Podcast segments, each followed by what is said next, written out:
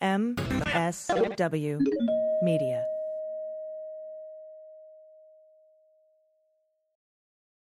Welcome to Teacher Quit Talk. I'm Miss Redacted. And I'm Missus Frazzled. Every week we explore the teacher exodus to find out what, if anything, could get these educators back in the classroom. We've all had our moments where we thought, what the hell am I doing here? From burnout to bureaucracy to soul-sucking stressors and creative dead ends. From recognizing when it was time to go to navigating feelings of guilt and regret afterwards, we're here to cut out the gaslighting and get real about what it means to leave teaching. We've got insights from former teachers from all over the country who have seen it all. So get ready to be disturbed. Join us on Teacher Quit Talk to laugh through the pain of the U S education system. We'll see you there.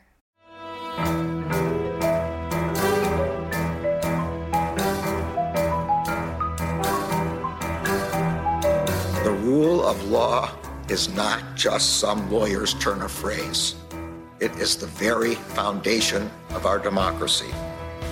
The essence of the rule of law is that like cases are treated alike. That there not be one rule for Democrats and another for Republicans, one rule for the powerful, another for the powerless, one rule for the rich, and another for the poor, or different rules depending upon one's race or ethnicity. To serve as Attorney General at this critical time is a calling I am honored and eager to answer. So yeah, now it's clean up on aisle forty-five time. And for a long while yet, it is going to be clean up on aisle forty-five. Hello, everyone, and welcome to Clean Up on Aisle forty-five. It's Wednesday, July twenty-seventh. This is episode number eighty. I'm your co-host, Allison Gill. With me, as always, is the amazing real-life lawyer, Andrew Torres. Hello. Hi, Allison. How are you? Oh, you know what? It was an interesting week in uh, weekend, I should say, in, in D C I I can only imagine there's, you know, a couple of things going on down there as we speak. So, uh, yeah, the, the, the standout moment. I mean, there was a lot of criminal um, intent that was sort of unveiled, uh, which is very important. But uh, Josh Hawley stole the show. He stole the show. I there is I. It had absolutely no legal significance. It had absolutely no evidentiary significance, but I love the fact that the January sixth committee took like three minutes out of a primetime hearing to show Josh Hawley comically running. Uh, this will provide what I understand to be the very litigious owners of the copyright on Yakety Sax uh, an opportunity to uh, to send out some cease and desist letters, but... Uh, In the meantime, definitely, uh, you know, download those uh, those TikToks and other clips of uh, Josh Hawley running around to the Benny Hill theme song. It's fantastic. So, yeah, I, I'm kind of kicking myself for not buying the rights to Yakety Sax when Trump was elected. Um, but, you know, here we are nonetheless. Yep, uh, yep. Yeah. Uh, so anyway, um, just it, truly, actually amazing moment in the hearing room. There was just a... a very loud laughter, very loud reaction to, to that. And I think it was, I think it had to do with not just the running, but the juxtaposition of his, you know, fist pump power move. Yeah. Well, to that. And then the slow-mo replay really.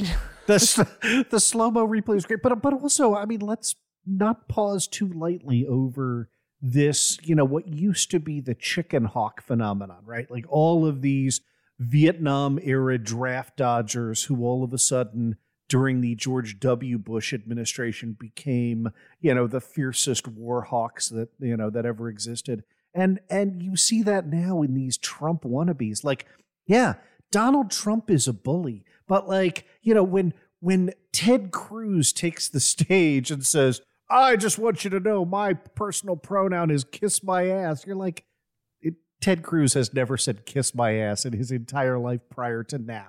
Right. Mm-hmm. If you if you walked up to Ted Cruz and did that, like, you know, sh- aggressive kind of shoulder shrug at him, there is no question he would flinch away like a, you know, terrified sixth grader. Like, come on. Like, yeah, a serious mm-hmm. underpinnings of how bullies actually act yep. versus what they say. Yeah. And, uh, you know, I think that that is that does uh, shed some importance and some light on the fact that the Republican Party has gone from Andover prep Ivy Leaguers pretending to be cowboys to now. Two, Andover. Two Harvard Law, Yale Law, educated constitutional law scholars pretending to be good old boys. I'm sorry, I didn't mean to interrupt you there, but like... It, but and now and now it's shifting to, instead of being good old boys, it's shifting to being bullies. Yeah, uh, and, yeah. and I think that that is... They're finding that feeding into that anger uh, really uh, kind of riles up their base a yeah. lot more. So... Nope. No, that is exactly right, and I uh, I, I apologize for cutting in. That was uh, that was right. No, no, no. But but but it is. I, I feel like this gets lost, right? Josh Hawley is a professor of constitutional law. He graduated with honors from Yale Law School. Ted Cruz was the year ahead of me at Harvard Law School. He graduated with honors. He clerked for one of the you know had one of the most prestigious clerkships. That I it just like. The all of a sudden, I not only pretending to be bully, but pretending to be as dumb as they, uh, you know, act out in public, and and the finger pointing at elites is just. Mm-hmm. I, I, well, that was it, it. Was first brought to my attention when I was younger, and I was listening to one Greg Giraldo, one of my favorite comedians, talking about George Bush, and he, yeah. you know, he was like. Yeah, I'm a cowboy. Hoo, hoo, hoo. Shoot, pew, pew, pew. I'm a cowboy. It's like, you went to Andover Prep. You were a cheerleader at Yale. Right. And, you yeah. know, you're you're not fooling anybody. But they yep. do fool quite they a lot did. Of people. Yeah. And still gets. Oh, all right. Well, before we go any further with the show today, we want to thank our new patrons, Douglas Yenser, Michael Gula, Karsten Wade, Don Bell, Vince Noel, and Erica Lee. Excellent. Thank you for joining us. Yeah, thanks to all of you. And remember, you too can get a shout out by heading on over to patreon.com slash aisle45pod. That's A I S L E four five P O D and pledging as little as a buck an episode. You get the ad-free version of the show. You get our bonus Zoom calls, all sorts of great stuff. We, can, we got one of those upcoming. Those are always so much fun. Hey, this is Andrew Torres. You're going to hear Allison and I discuss at the end of the episode scheduling a happy hour for patrons. I want to tell you we did that, and it is going to be Friday, August the fifth at five p.m. Pacific time, eight p.m. Eastern time. Figure out if you live somewhere in between. And uh, it will be after the Daily Beans uh patron hangouts. So, you know, I, I'm not promising we're going to go late, but I'm going to say that that there's nothing that would stop us from going uh, over an hour. And uh, I'm really, really looking forward to uh, being able to hang out with all of you. I know Allison is as well. So uh, mark your calendars, Friday, August fifth, five p.m. Pacific, eight p.m. Eastern for the cleanup hangout. Patrons at any level get to participate. It's a lot of fun. We all just uh, get on Zoom and uh, and chat, and it's uh, it's been great. So we will see you then, Friday, August fifth, five p.m. Pacific, eight p.m. Eastern. On with the show. Yeah, what's our lead story today, Andrew? Yeah, we learned last Thursday during prime time, while you were there personally, uh, that the January sixth committee will be continuing its work. They will be meeting privately with new witnesses and reviewing documents, my favorite thing on earth, throughout the month of August, and then resuming public hearings in September. So, Allison, your top-line thoughts on that? Well, my first top-line thought, I love this. The more hearings closer to the election, bring it. But I also want to caution everyone. I want to caution everyone that this could push back indictments for the upper echelon of the coup plotters, because they're going to need, D O J, as we've discussed, is going to need as many of those transcripts and interviews as they can get their hands on so that they can look for inconsistencies and cut them off at the pass, head them off at the pass before they're sitting in trial and they've got their witness on the stand, and that witness is impeached by giving different testimony to Congress than they did to the Department of Justice or a grand jury. It happened in the Sussman case. And I, you know, I just want to make everybody, it, it's important because we need to, as I, you know, I spoke to Jamie Raskin this morning and he said, look, our hearings have shifted the ground underneath D O J. They're working, they're doing their job. He said, I have faith in that, but are, the hearings are shifting the ground underneath the Department of Justice to move at a different kind of pace or uh, understanding, move forward with a different understanding. And not only that, but it's moving, the, the, the January sixth committee hearings are there to, you know, put this, try it in the court of public opinion, so, yep. you know, social and political um, implications, not criminal implications, because they don't do that.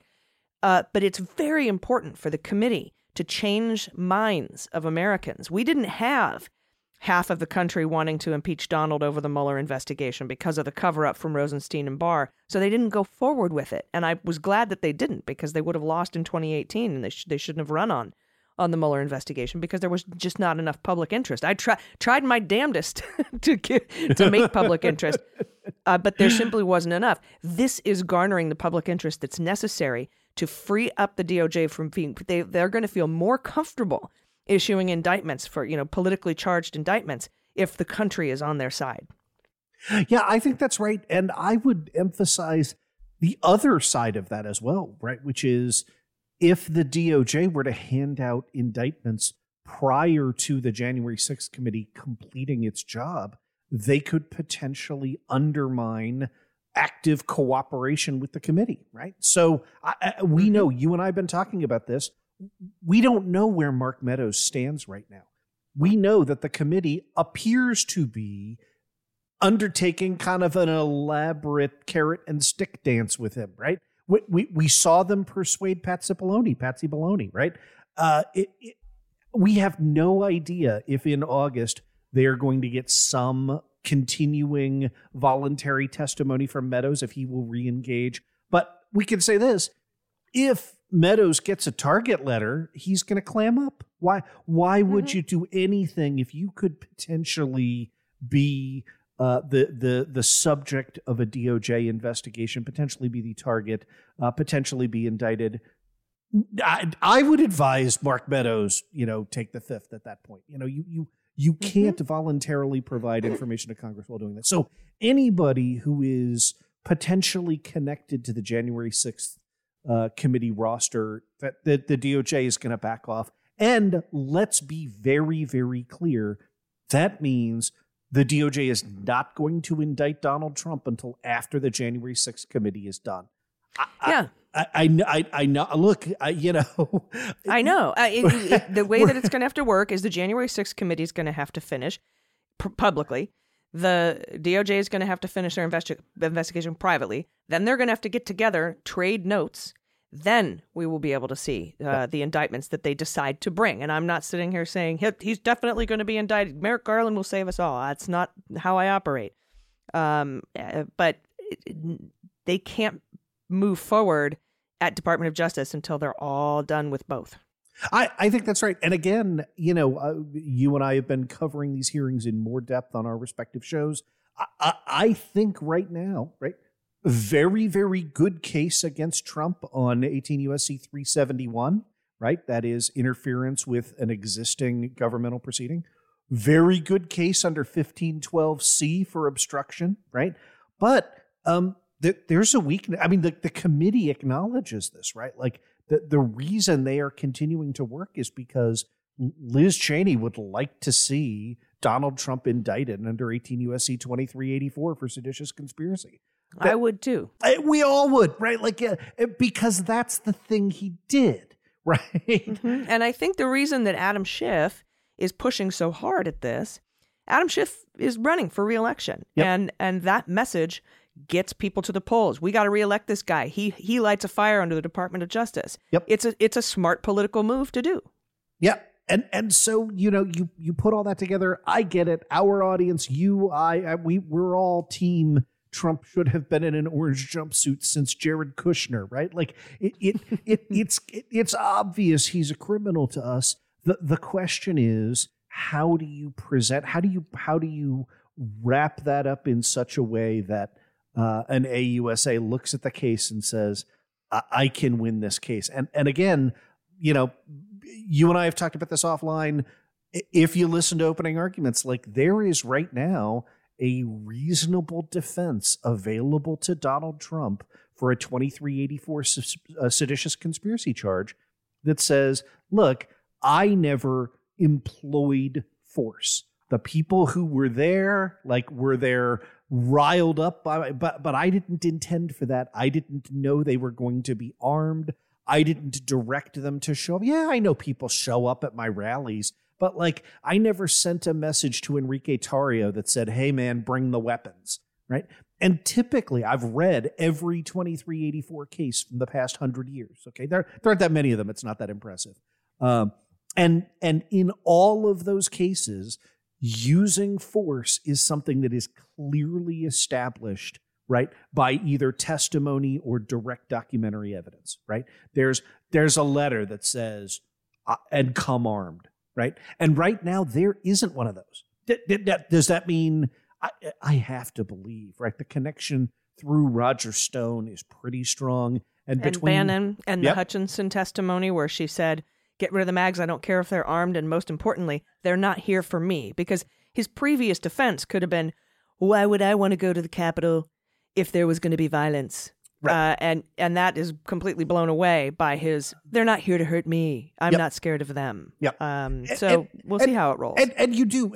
I'm, I'm glad you point that out because I, I don't want to go too far down that track, right? Like one of the things that I thought happened very effectively at Thursday's hearing uh, was showing the intercepted radio traffic of the Proud Boys, of the supporters, uh, to Donald Trump's two thirty-nine p.m. tweet, right? And saying, oh, you know, he said X, right? Notice that he says, stand by our Capitol Police. He doesn't say anything about not shooting congressmen, right? Um, and and I, and I thought that was incredibly effective. And, and that's the mm-hmm. flip side of it, right? Like, if you know this is a crowd that is hanging on your every word, right? That that can help establish, right? So I don't I don't mean to suggest that the case is weak. I mean to suggest that if I'm in A U S A and I'm back, which they're not, right? But but if I were in A U S A, if I were Matt Graves, and I was trying to back channel to the January sixth committee, I would say, hey, anything you can do that can help strengthen the violence link will help me in bringing a seditious conspiracy charge. And mm-hmm. and I think yeah, and the, I think the fact we know that, that. The, yep. an explicit agreement doesn't need to exist. It just has to be doing overt acts toward the same goal. Yep. Um, I think gives them enough to to indict for seditious conspiracy. But you also have to remember, they Graves can indict for seditious conspiracy and fifteen twelve C two and three seventy-one. And and, and then the jury might say, we didn't find seditious conspiracy, but we did find obstructing an official proceeding. Um, but I don't think Matt Graves is the kind of guy that would just throw a charge at the wall to see if it would stick. Um, because, you know, he had to work pretty hard to button up the seditious conspiracy case for the Oath Keepers after Mike Sherwin pretty much destroyed it. Yeah. Uh, the the year prior.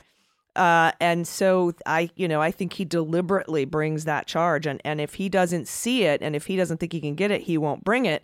But if he thinks he can, he'll bring it. But we don't have to. The whole thing doesn't hinge on twenty-three eighty-four. Though they, they don't. He doesn't lose the entire case if if Trump isn't indicted on seditious conspiracy. But we, you do run the risk of if you indict him for obstructing an official proceeding and you indict him for conspiracy to defraud the United States, and you tr- you indict him for seditious conspiracy, and he gets off on the seditious conspiracy charge, of course he's going to howler monkey about that. See, I told you I was not a seditious conspiracy. You can't even bring an insurrection charge against me. I'm uh, totally innocent, even if he's guilty of other, uh, what he'll call process crimes. Yep, that that is exactly the game plan if if if it unfolds in that direction, right? The, oh yeah, oh, oh look, what they got me for was... Uh, that I interrupted a meeting of Congress, right? Big and you can deal. Tell because that's how he talks about his tax, the thing yep. that the Manhattan D A was doing. Oh, they got me on a couple of giving rewards to my staff, but nothing else illegal, you know. Yeah. Uh, the fact that we live in an era in which you can confess to crimes and say, but they didn't get me on the, on the crimes that I didn't confess to uh, is...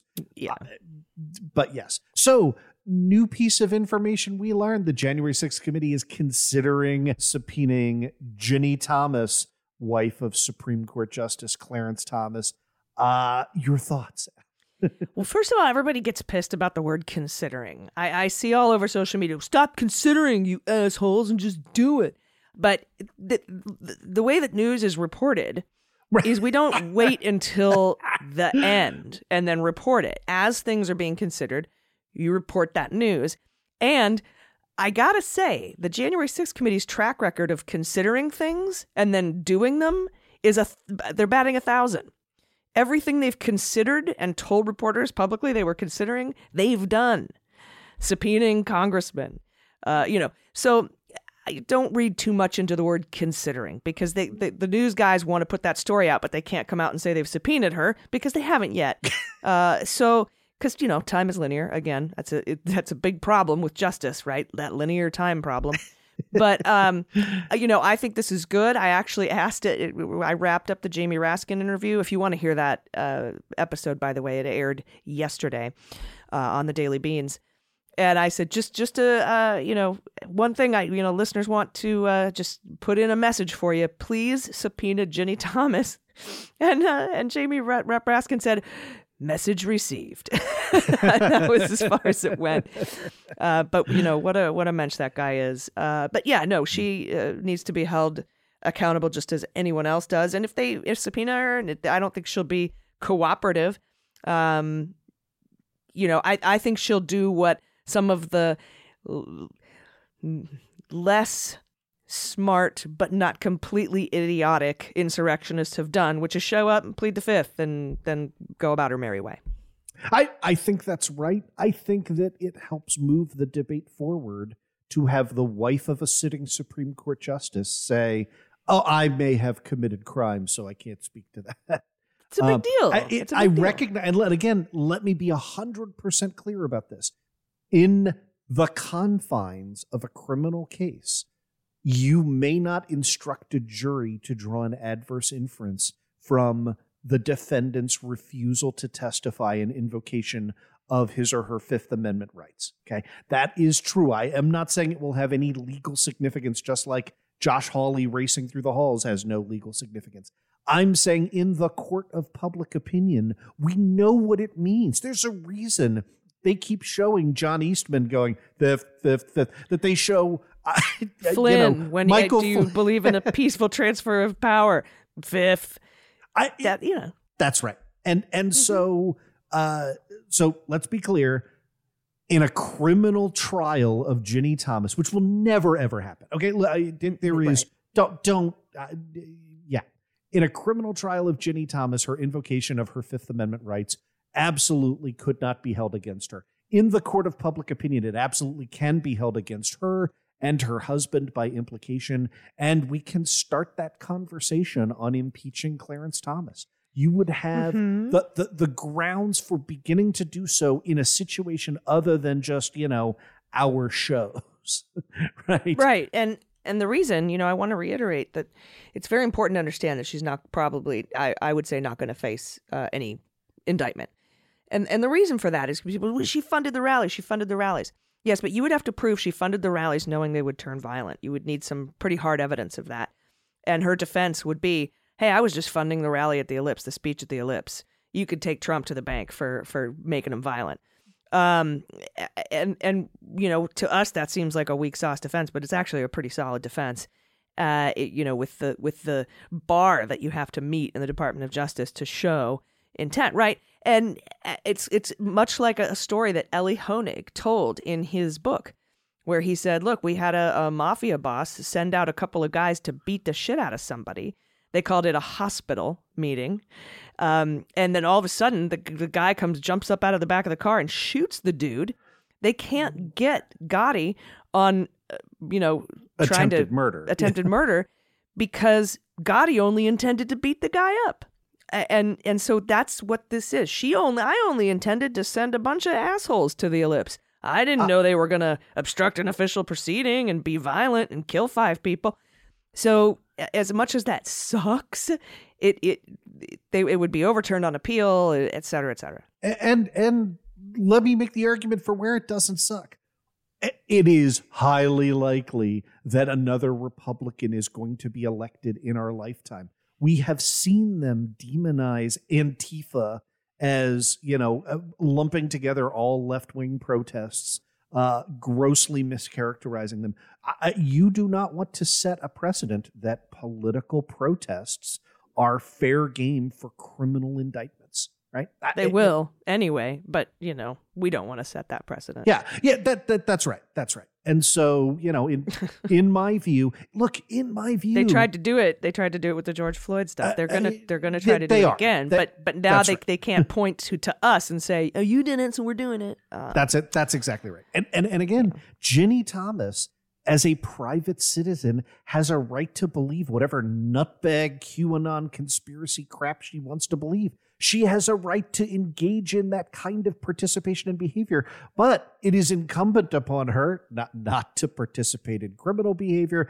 not to influence. Uh, it is incumbent upon both her and her husband to erect the kind of ethical laws that very clearly do not exist, uh, that, you know, prevent her insane beliefs from uh, uh, influencing Supreme Court opinions. But but but again, the, the line is really, I, I just want to point out, right, like it has been part of the anti-choice overturn Roe v. Wade playbook for years that several of the votes of various Supreme Court justices were tainted because their wives and or daughters were active in Planned Parenthood or, you know, otherwise. Right? And again, that, like, that's nonsense, right? So we, we we just need to be sure that we're not setting up the kind of argument that you wouldn't endorse if the shoe were on the other foot.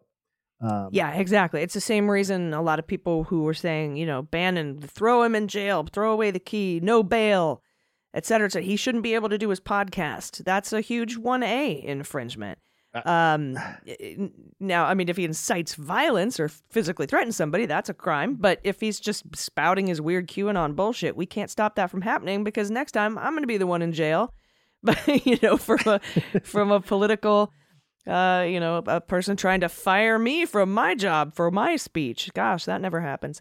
Um, so yeah, we just have to, as much as we hate the speech and as much as we know that how just despicable the person is, they still have due process under law and def- criminal defendant rights under the Constitution. And we need to respect those, because if we don't, then our hands are no longer clean. Yep. Agreed entirely. And and and that kind of pivots into my, my last bullet point that I had under uh, this section, and that is um, August is significant for more than just the January sixth committee continuing its investigations. That is also uh, when Wyoming holds its primary. And uh, as far as I can tell, Liz Cheney is going to lose her seat. All the polls show her down twenty to thirty points to a Trump-backed idiot with, you know, no credentials, no reasonable ability to to overturn a, a sitting member of Congress. And Wyoming is one of those states that it's it's an at-large congressional seat. It's actually harder to be elected to Congress, to to the House of Representatives in Wyoming than uh, than to the Senate. So um, it, it I, I I have been careful. You have been careful not to heap unwarranted praise, particularly on Republicans who are still monsters. We can say Liz Cheney, you know, daughter of a war criminal, uh, almost everything she stands for is something we have stood against and will continue to fight. Uh, but but I, I am on record. I don't think it's going to lose us any more patrons than it already has of, of saying that, that that is real political courage. And I would contrast that with, you know, Mike Pence, who's completely absent. Right, who you haven't mm-hmm. heard from at all. And that's because that fucking idiot still thinks that he could be president someday, despite the fact that his base that he would need to elect him president wanted him hung from a gallows. Mm-hmm. And and like at that point, I don't know, maybe you look at it and go, okay, I've lost this, this group of people. But you're not Mike Pence because you're not an egotistical, deluded moron. Um, Liz Cheney voluntarily gave up her congressional seat. She could have pulled a Kevin McCarthy, right? She could have backed off and not not endorsed the, but just like said nothing. Been quiet, yeah, said yeah. nothing. And she'd be fine. She'd be coasting to a runaway victory in Wyoming. Uh, no, she could have disrupted the hearings and, yeah. and, and made them Jim Jordan-y and, and would have maybe won in, in Wyoming. But she, you know, she told the Sunday shows yesterday, look, I what I if a hundred times out of a hundred, I would give up my congressional seat to support the Constitution and democracy and the peaceful transfer of power. A hundred times out of a hundred. And uh, of course, of course, I know that doing your fucking job shouldn't earn you a, a medal. Um, uh, but, you know, it is... She she did sacrifice her her her seat, uh, and so you know, I, I hero whatever I wouldn't call her, but that is different from how other Republicans are acting. Yep, and oh, I, and I think I uh, I think I I preemptively uh, omitted one piece of late-breaking news, which is that a uh, judge has now disqualified Fulton County D A Fani Willis from overseeing matters connected to false elector Burt Jones because of, quote, an actual and untenable conflict of interest, end of quote. Your uh, thoughts on that? Yeah, so what happened was um, that guy's running, I think, for lieutenant governor. He's a, he's currently a, a senator in Georgia, uh, state senate, and he was a fraudulent elector, and she's investigating him, and she held a fundraiser for his opponent and then announced that he was a target of her investigation. And so while I think that a, a not-so-Trumpy judge would probably just give her an earful and let her keep going, this judge decided to pull her off the case. It allows another prosecutor to do all the stuff with Jones. She still is in charge of the whole investigation. Uh, and it's just she can't subpoena him or indict him. Somebody else would have to do that. And this goes right at the heart of that Garland memo. Now, I know that she's state and Garland is federal. But that memo that everybody lost their minds over that says, look, you can't announce investigative stuff close to an election because, you know, you're going to you're going to get your you're going to get appealed uh, if you if you secure a conviction. We can't do that. We can't impact elections.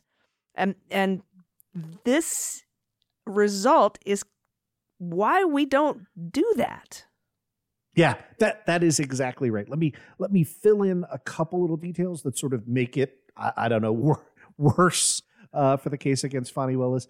Um, so Burt Jones is the Republican nominee for lieutenant governor, right? Like, so he that's his name on the ballot in November uh, against uh, Democrat Charlie Bailey. Um, the relief, as you point out, incredibly narrowly tailored, right? Granted only with respect to subpoenaing Burt Jones, not with respect to the other eleven alternate electors, right? So you're free to gain, uh, if you're Fani Willis, the same information from the same other, you know, guys who met in the Denny's parking lot that we've talked about. Uh, but but absolutely, like, I think you and I both saw the story, and, you know, when we're wearing our blue hat, you know, you it, it, that's a disappointment, right? You don't want to take a tool away from Fani Willis. Um, incredibly poor judgment on her part to couple a political invest, a politically charged investigation for which you want to maintain the the air of impartiality with holding a rally for for, for Charlie Bailey. It, ju- it just uh, it, again switch the parties that are involved, and you would want us to be to put in to devote an entire episode to railing about this. Right. Right. It's it's the same sort of thing. I mean, the Hatch Act a- applies when somebody like Barr goes out and campaigns for Trump. But, you know, it doesn't really, because Trump is the one who decides when the Hatch Act applies. The president is the uh, you're, the boss is the one who uh, determines when the Hatch Act gets applied.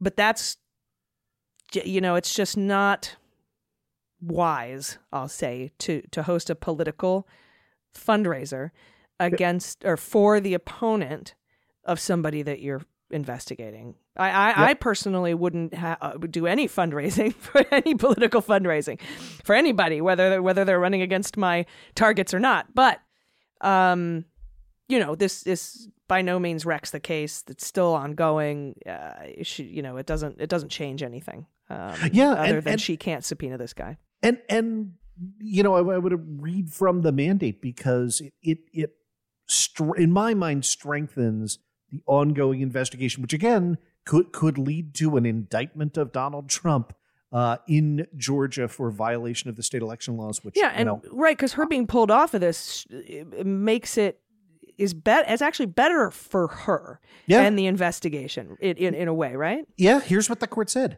Is Senator Jones being singled out because of a desire to further assist the Bailey campaign? The actual answer does not matter. It is the fact that the concern about the district attorney's partiality naturally, immediately, and reasonably arises in the minds of the public and, most critically, the subjects of the investigation that necessitates the disqualification.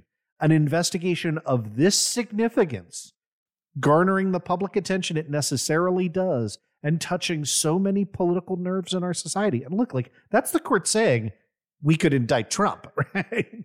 That's that's what this significance means, right? Cannot be burdened, I'm going back to quoting here, by legitimate doubts about the district attorney's motives. The district attorney does not have to be apolitical, but her investigations do. The Bailey fundraiser she sponsored in her official capacity makes that impossible when it comes to investigating Bailey's direct political opponent. And I, I, I agree. I, so there we go. Yeah, don't think of it as letting Jones off the hook. Think of it as saving a conviction of Jones, should there be one. Because now if he's convicted, he can't come back and say, she fundraised for my political opponent, I'm appealing, and then walk free. And one hundred percent it, would. Yeah, I'm sorry. Yeah, because now now the court's going to go, yeah, no, we pulled her off that case, bro. You're guilty A F, you know, provided he's convicted. Um, and and he would he doesn't now he this judge is taking away a reason for him to appeal his conviction and have it overturned. So uh, it's a roundabout way of saying that that it actually strengthens the investigation into him. I agreed a hundred percent. All right. Well, some more uh, news today. Amy Berman, Judge Jackson, if you're nasty, longtime show favorite. U S District uh, Court uh, for the District of Columbia, uh, and just one of my favorite people, uh, entered into the docket, probably one of my uh, new favorite filings, uh, when she denied Proud Boy Gabriel Garcia's motion to change venues from the Southern District, District of Florida or anywhere else. Just please don't let me stand trial in D C. Thank you. That's he was just like, get me out of D C. Yep. And in a thirty-two page written opinion, and it is just a thing of beauty, Andrew, from from the introductory quote from Anthony Bourdain to the masterful deconstruction of the bullshit Garcia threw at the court.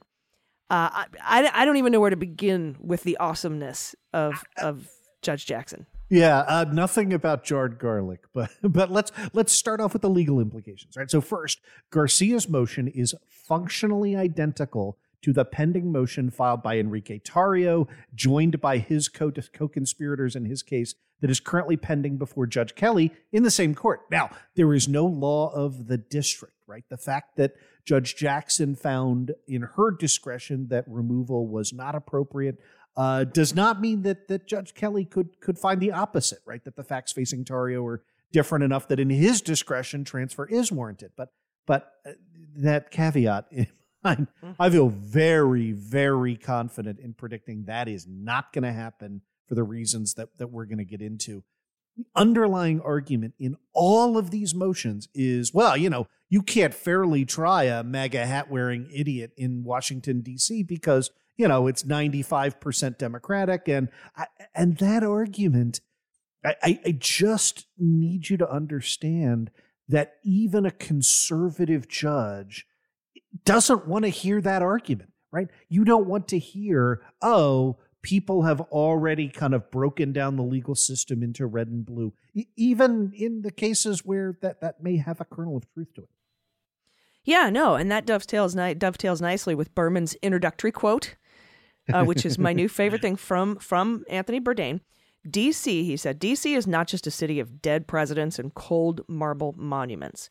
The people we see working here on our television screens, in the halls of power, and the plush seats of Sunday morning punditry often have as little to do with the city itself and the people who actually live here as any creatures from another universe. This is a city filled with actual, living, breathing, eating Americans, not vessels for one ideology or another, empty suits and empty ideas, hard lives, hard struggles, and long roads to get here. That's Judge Love Jackson. That. It's saying she's looking right uh, to, to the jury trial uh, and, you know, a, as a right that vests in the people. And people are more than just their political ideology. It's an optimistic message, but, you know, we saw a pro-Trump jury in Virginia convict Paul Manafort, even mm-hmm. as the naysayers were predicting they would engage in jury nullification. And there was a holdout. There was a the rural juror, right? The one MAGA lady who was like, well, I can only get him on, uh, you know, nine counts or whatever instead of uh, all eighteen because, you know, I don't like that Gates guy or whatever. But th- she still convicted him on all the other stuff uh, because of documentary evidence. Sometimes people are people and they do take their job seriously. In fact, You know, thinking about the people watching the uh, voir dire in the Bannon trial, I was talking to Hugo Lowell, and he's like, I can't believe some of these people don't even know what happened on January sixth. Yeah. Well, and, and, and, you know, you referenced the Bannon trial, like, as here, your job is made easier when it is straightforward, right? So Article three sets the baseline, right? It says that federal criminal defendants are to be tried in the state and district where the crime was committed, right? So that's what the presumption is. Then the Sixth Amendment says that, you know, you as a criminal defendant, you have the right to a fair trial by an impartial jury. So the way in which the law puts those two competing principles together is embodied in Rule twenty-one of the Federal Rules of Criminal Procedure. Rule twenty-one A governs mandatory transfer, and it says, quote, the court must transfer the proceeding against that defendant to another district if the court is satisfied that so great a prejudice against the defendant exists in the transferring district that the defendant cannot obtain a fair and impartial trial there. Uh, and that determination, by the way, is in the sound discretion of the trial judge. Yeah, and Garcia's evidence that prejudice against him was so great primarily came from three surveys he attached to his motion. The first was created by garbage monster John Zogby. Ugh. And spoiler, he was even less reliable than his notoriously unreliable political polls, really. And the second was commissioned by the Federal Public Defender's Office. The third came from the law offices of Julie Z. Holler. And if that name is familiar to you, it's because it is. Uh, it's because you last saw her in tears getting disemboweled by U S District Judge Linda Parker in the Michigan sanctions hearings in King v. Whitmer. You may recall that led to Holler, alongside Kraken lawyers Sidney Powell, Lynn Wood, uh, Klein Hendler, and others, uh, to be recommended for disbarment and required to take supplemental education classes in election law and basic legal ethics. Yeah. I, I guess even that wasn't enough to stop the grift train, though. Yeah, but we should take note. She's still terrible at every single job she's ever had, which now apparently includes pollster. So um, here's the legal standard that that that, that uh, Judge Jackson is applying. Um, it was set forth in the Supreme Court case twenty ten, Skilling v. U S. If that sounds familiar, that's Jeffrey Skilling from Enron, who moved to transfer the case out of Houston. The trial court disagreed, went all the way up to the Supreme Court, and the Supreme Court affirmed the trial court's decision, right? And said basically the same kinds of prejudice arguments that are being raised here by, now denied by Garcia, that are being raised by, by Tarrio, right? Negative media coverage means I can't get a fair trial in X. And the Supreme Court was really, really skeptical of that argument. It said, mm-hmm. transferring stuff out is an extraordinary remedy, right? Trying someone in front of, right, the, the, the peers, in front of a jury pool drawn from your victims is a key component of the Constitution of Article three, right? But if you're looking at when do we transfer it out, when does the individual right sort of trump that default? Well, you look at three things. Number one, you look at the size and characteristics of the community in which the crime occurred, right? So the smaller, the more insular, the more self-referential a community, the more likely it is that you've got to move it. Two, whether the pretrial publicity, quote, contained a confession or other blatantly prejudicial information of the type readers or viewers could not reasonably be expected to shut from sight, right? So that's a that's an easy one, right? You have a coerced confession, it leaks, it's suppressed at trial, but everybody who watches the media coverage knows about it. Um, then, yeah, you want to find a place that has less media coverage, right? Um, and then third, also related to that, the amount of time that had elapsed since the alleged crime and whether that passage of time had led to diminished media attention. Mm. Yeah, that third one's interesting. Let's, let's break it all down. Uh, first, as far as I can tell, judges rarely grant these sorts of motions. Yeah. Uh, notable exception seems to be the trial of Timothy McVeigh in the Oklahoma City bombing. And Judge Jackson basically writes that one off because McVeigh killed one hundred sixty-eight people in Oklahoma and injured hundreds more. So the local impact of that one was pretty significant. Uh, that seems like the first Skilling factor to me. Uh, that Oklahoma City is small, smaller, and more insular than D C, for example, with seven hundred thousand residents and six hundred thousand potential jurors, right? Yeah, that's exactly right. And and the second factor, I think, is also pretty straightforward, right? That that there has been a lot of media coverage of January sixth generally, But like, there isn't a confession or other piece of evidence that's making the rounds in the press. Uh, Garcia in particular is not somebody who's even been named by the January sixth committee. Like that's, that's a, a, a distinction in a, a point in favor, I guess, in Enrique Tarrio, who, you know, has, has occupied ten seconds of, you know, about fifteen hours worth of testimony. Um, but uh, it, it, there's nothing out there like that. Um, that forms the kind of key prejudice that the court articulated in Skilling. So that just leaves the third factor, right, which concerns media coverage, as you pointed out. Um, and even though, again, a lot of media coverage, it's it's nationwide coverage of the event as a whole, not the kind of individualized prejudice that, you know, you need to support a finding of mandatory transfer. Yeah, yeah. And here's where Judge Jackson's wit comes through again. I have to quote her. I have to. Quote, defendant's motion is largely predicated on sweeping, unsupported assertions about a city he does not appear to know or understand. None of the surveys support an assumption that any prejudice against this individual defendant is so great that he cannot receive a fair trial in this district. Despite his grandiose claims, there is little evidence that D C residents know who he is at all. And Andrew, I had to Google the guy. Yeah, right. Like, uh, if we don't know who Gabriel Garcia is, then I, uh, you've got a, you're going to have a perfectly fair jury, pal. Mm-hmm. um, uh, also, if you're wondering, hey, did, did Judge Jackson take John Zogby and Julie Holler to task for their idiotic surveys? You will be happy to know the answer to that is also yes, right? So uh, first, we have that, uh, that that Zogby failed to draw a sample that accurately reflected the, the D C jury pool. Um, and Holler's was even worse.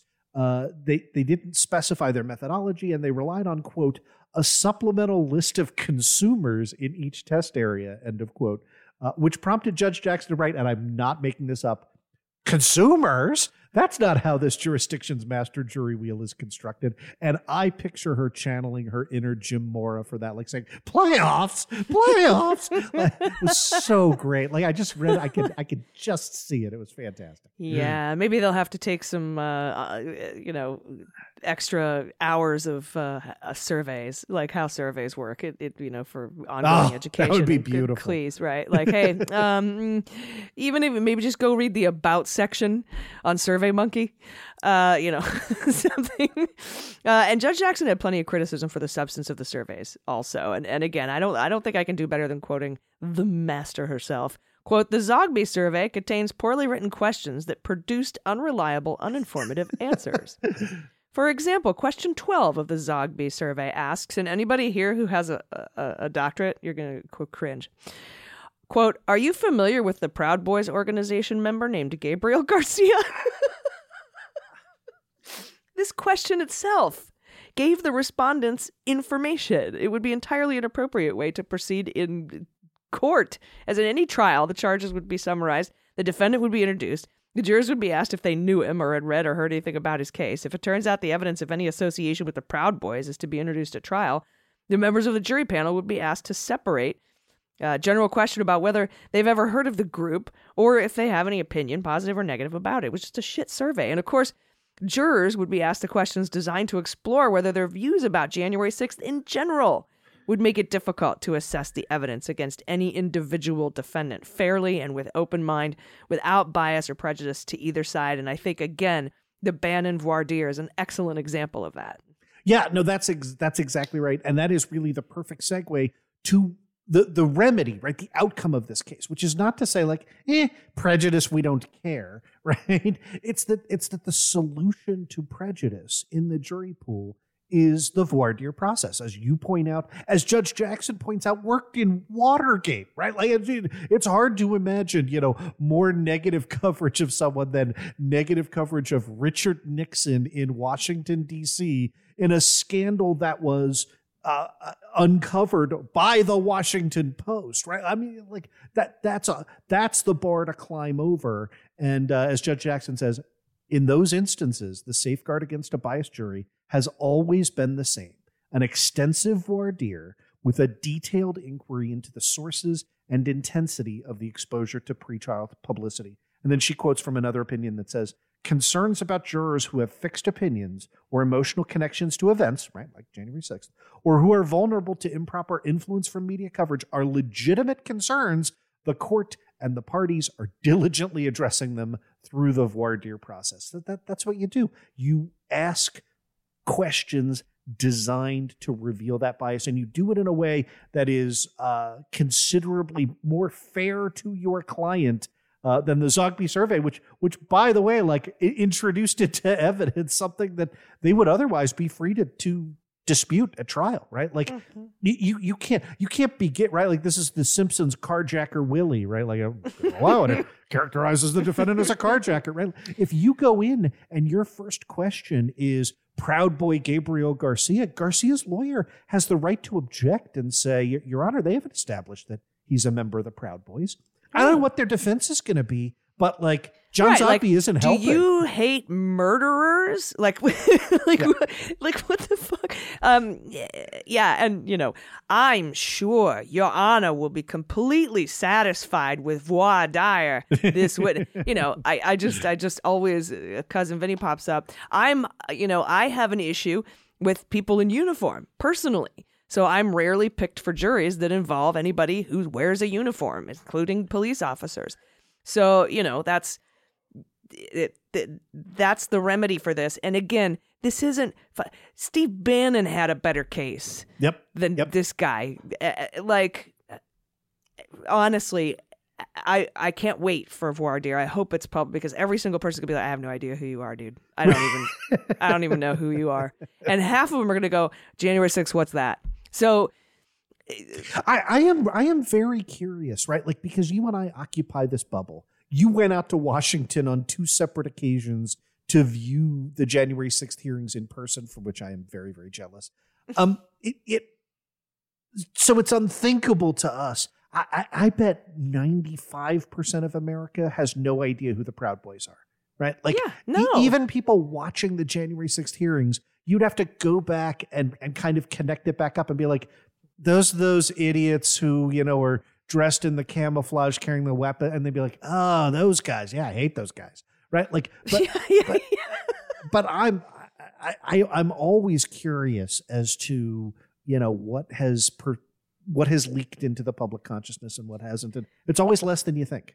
Uh, yeah, I'm at karaoke in a blue, blue city, and Roger Stone's a fucking mug pops up on television on C N N, and I'm like, oh, I hate that guy, and everyone's like, who's that guy? I don't even, who's that guy? I'm like, Roger Stone? Who's Roger Stone? You know, and they're like, yeah, who's Roger Stone? Sorry. You know, these are doctors and lawyers, but, you know, it's it's just not, as, as much as the, of the bubble that we're in, it's just, you know, it's not a thing. It's like, you know, have you ever heard of the Verve? Like, it's talking to hipsters about music. It's, it's, yeah, but you really need to listen to the Tide. You know, I'm sorry, I've never fucking heard of those dudes. Dude. You know, but, uh, but, uh, but I, this is, you know, this is going to just segue into us riffing off of uh, John Cusack, top five records, doing nothing but high, high fidelity references for the next hour.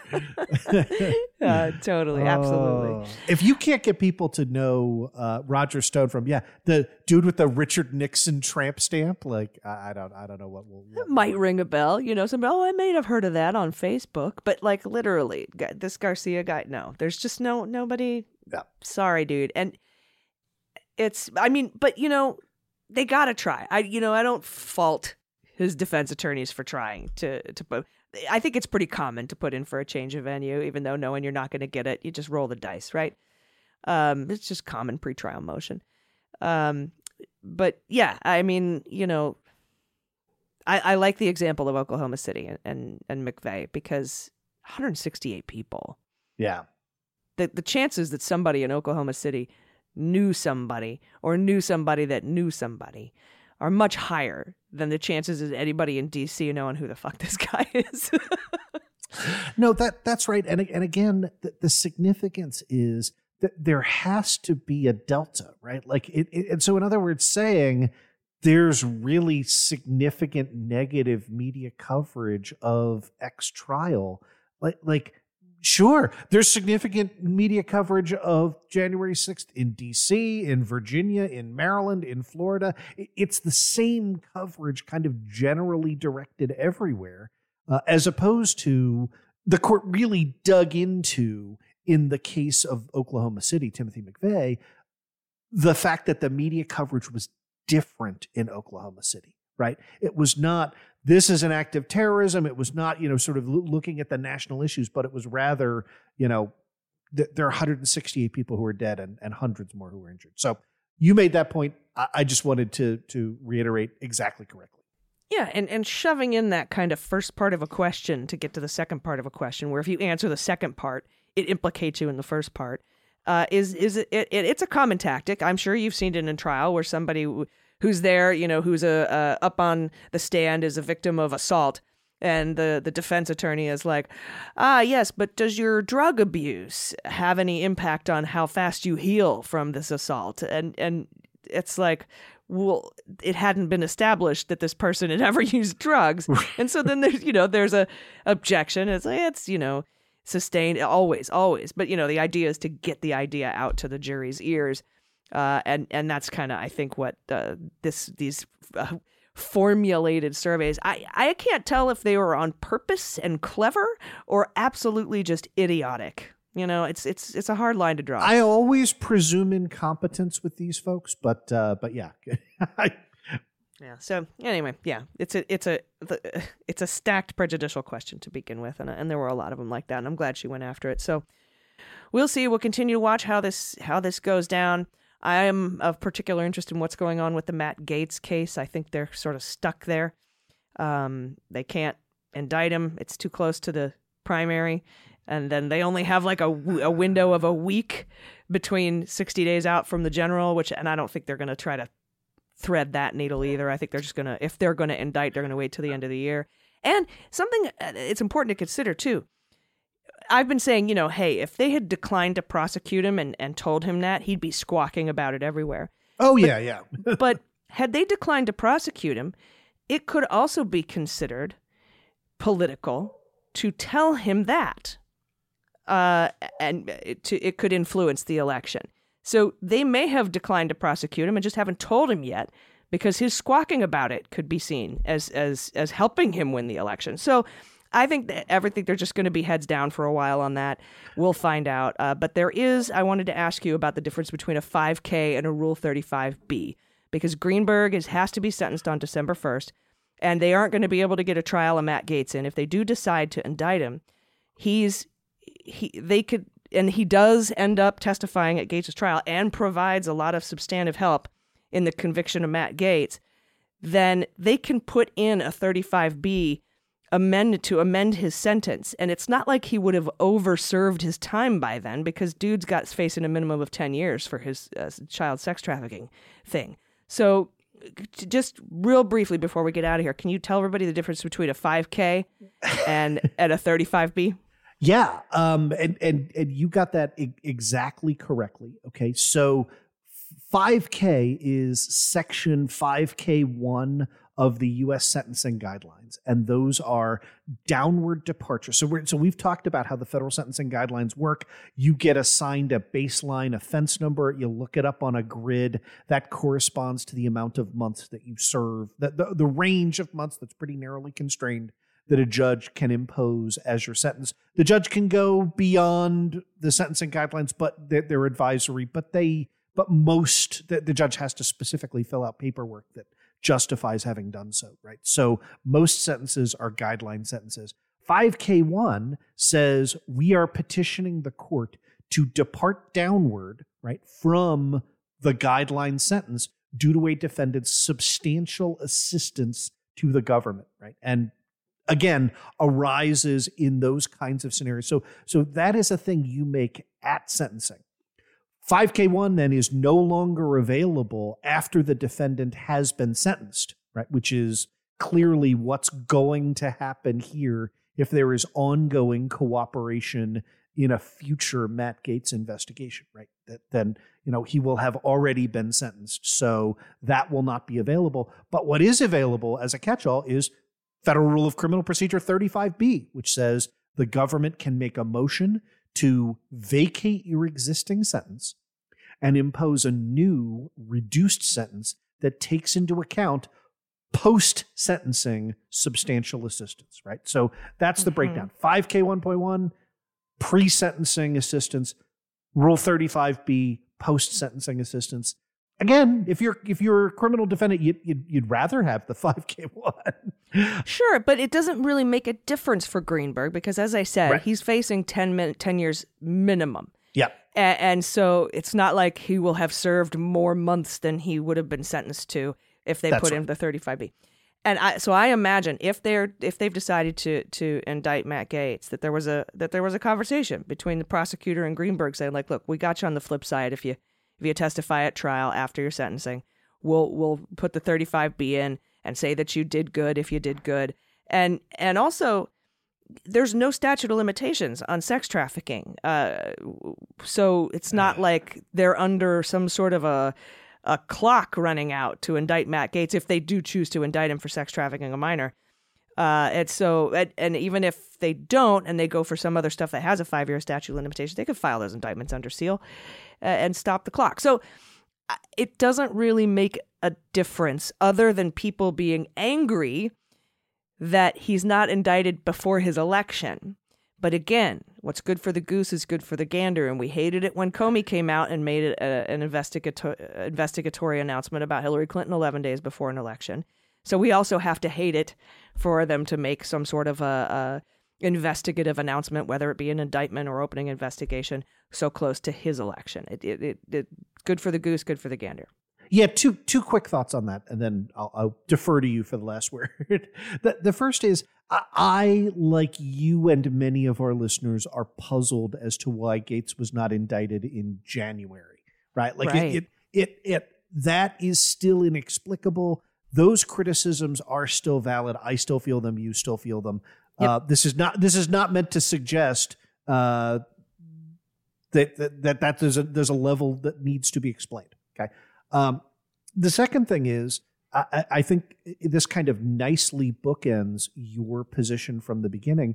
And here is a here's an example of where Merrick Garland extending the Bill Barr memo, right, and imposing restrictions on what can and cannot be done uh, within the timing of an election season um, may uh, work to our benefit, right? So if so, consider suppose. There's a serious flaw with the evidence, right? Again, we don't know this, right? But plenty of times publicly you're like, oh, the evidence shows this, but like the prosecutor knows, okay, we can't get X, Y, and Z in for whatever reason that's not made privy to the public. And suppose the D O J has made a declination decision not to charge Matt Gaetz, right? The, the, the opposite, that, that would be bad and we would all be sad about it. But the fact that the, the, the D O J would then be relying on the Bill Barr memo to also not release that positive information, which, yeah, absolutely would affect his his electoral contest, right? To come out and have the D O J basically exonerate you and say, "Yeah, no, we we we we have decided not to indict Matt Gaetz for sex trafficking." That, that would be a huge benefit to his campaign, and the fact that he's getting neither, right, is an illustration of the policy. Yeah, and it also shows, you know, why he wasn't indicted back in January. Well, they also didn't decline to prosecute him back in January, or they would have announced that too, because it's not close enough to an election. Yep, yep. It's still open. And so there might be a problem with the evidence of the that girl who did the th- the three-way call. There might be problem problem with the evidence from the, the minor. There might be other considerations. But to me, what it feels like is happening is that the, the prosecutors wanted to keep pushing even past December for Greenberg uh, to be sentenced so that they could have him testify at trial before they had to sentence him. And it just, the judge just wasn't having it. It's like, it's been over a year, dude. It, it'll be, at that point, I think fifteen yeah. months uh, since his first sentencing hearing. And, uh, and so, no, I'm not going to do it anymore. Uh, but you, they always have that thirty-five B available. And I'm, from my understanding from talking to other prosecutors, is it's pretty common, the thirty-five B thing. So, yeah, we'll, we'll see what happens. Uh, but, yeah, I'm I'm also glad they can't announce a declination until after the election, yeah. too. Because if they do, I don't want to fucking hear from Matt Gaetz um, between now and, and, and his, his midterm election about it. I, ju- I just really don't. Yep, absolutely. All right, cool.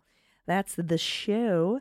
Uh, I appreciate you. We need to set up uh, offline after we get off here. We're going to talk about setting up a Zoom call for our patrons.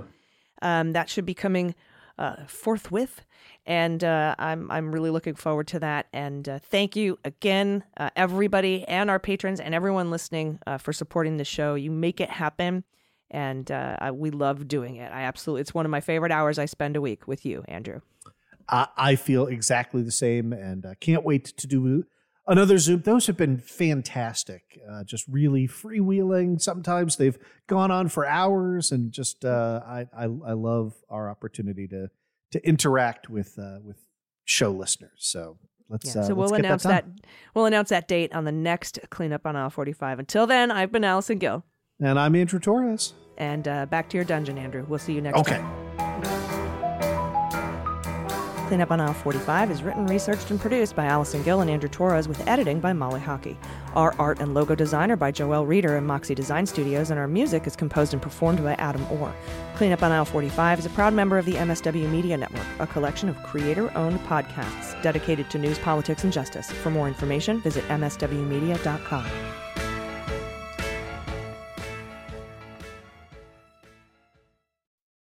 They Might Be Giants have been on the road for too long. Too long. And They Might Be Giants aren't even sorry. Not even sorry. And audiences like the show's Too Much. Too Much. And now They Might Be Giants are playing their breakthrough album, Flood. All of it. And they still have time for other songs. They're fooling around. Who can stop They Might Be Giants and their liberal rock agenda? Who? No one. This ad was paid for with somebody else's money.